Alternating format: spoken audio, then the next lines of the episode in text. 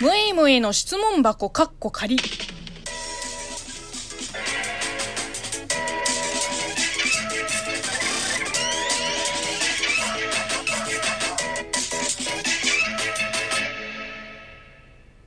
にちは。職業中国人のムエイムエです。ムエイムエイの質問箱かっこ仮。この番組は中国生まれ中国育ちの私、ムエイムエイがあなたの質問に答えていく Q&A ラジオでございます。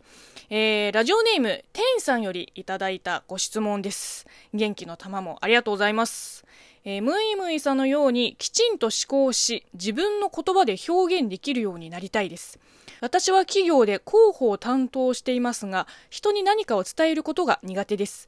訓練して鍛えるために意識すべきことなどありましたら教えていただきたいです。鋭いですね。私もあの、会社員時代に広報担当やってました。うん、SNS の。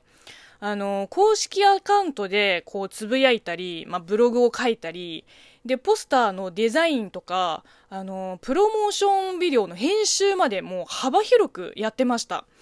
まあ、いわゆるその自分たちの活動をこう一般に広く知らせるの広報ですからね。まあ、まさに人に何かを伝える仕事ですよね。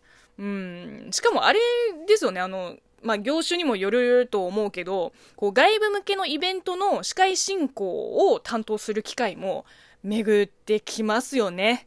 うん、私ももうまさにそれでこうマイクを持って人前で話すことの喜びを 覚えちゃって、うん、それで徐々にあの個人名義でこう外部のイベントの MC に呼ばれるようになりました。まあこう見えてさ、割と内気な子供だったんですよ。人前で何かを披露してこう注目を浴びるのあんまり得意じゃなかったです。まあ、おとなしい女の子でした。うん、大勢の前ではね。まあ、今はもう真逆です。もちろんさ、そのスマートに注目されたいけど、なんだろうね、もう恥さらして目立ってなんぼ っていう風に思うようになりました。なんだろう、こう、人前に立ったら、もう私を見て、私の話を聞いて、そして拍手喝采しなさい。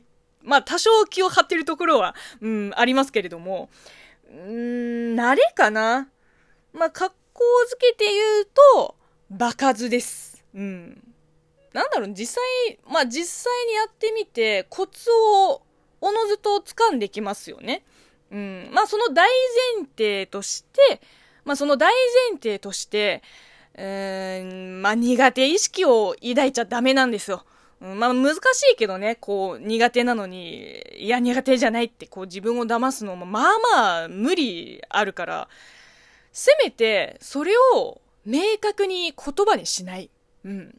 できないんじゃなくてしないんだって言っちゃうと、まあ、精神論っぽく聞こえるけど、私の場合は、えー、まあ、基本、まだ努力して上達したいことに関しては、苦手っていう言葉は決して口にしない。うん。逆に苦手だと明言している、まあ、例えば、料理とかは、本当に上達する気ゼロなんですよ。もうく頑張るつもりのないことにだけ苦手を使ってます。だから、まあ、まずはその苦手意識を一旦忘れて、で、日頃からそうですね、ちゃんと考える癖をつけて、まあ、自分の考えをこう言語化する練習をたくさんしてください。まあまた私の話になっちゃうけど、まあ自分の性格がこうさせたのか、割と中学からあることないこと結構考えたり妄想したりで文章に起こすのも好きでした。うん。特に中学時代のあの国語の宿題で書いた随筆が多分34冊ぐらいあるかな。当時ねめちゃくちゃ国語の先生に褒められてました。あなたは思想家だなって言ってくれました。いや、もちろん大したこと書いてなかったと思うけど。まあ、とにかく、昔からの癖ですね。なんかもう考えずにはいられないです、私は。なんだろう、あの、我思う、ゆえに我あり、ですからね、もう。でも、まあこれもある種、なんか自分の生き方ですから、あんまり参考にできない気がしますけれども、まあ一応アナウンス科で2年間ちゃんと勉強した身なので、ちょっと実用的なアドバイスを一つ、えー、あげます。意識すべきことは、1、何を伝えたいのか。2、どうしたら伝わるか。この2つです。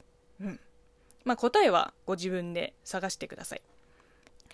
はい。というわけで、今日はここまでにしましょう。えー、この番組では引き続きリスナーさんからお便りやご質問、ご感想、お悩み相談など募集しております。そして6月13日まで収録トーク総選挙の予選が、えー、絶賛開催中でございます。えー、期間中に送られた予選投票権というイベントが多い番組10組が、え本戦進出ということで、えぜひぜひ力を貸してください。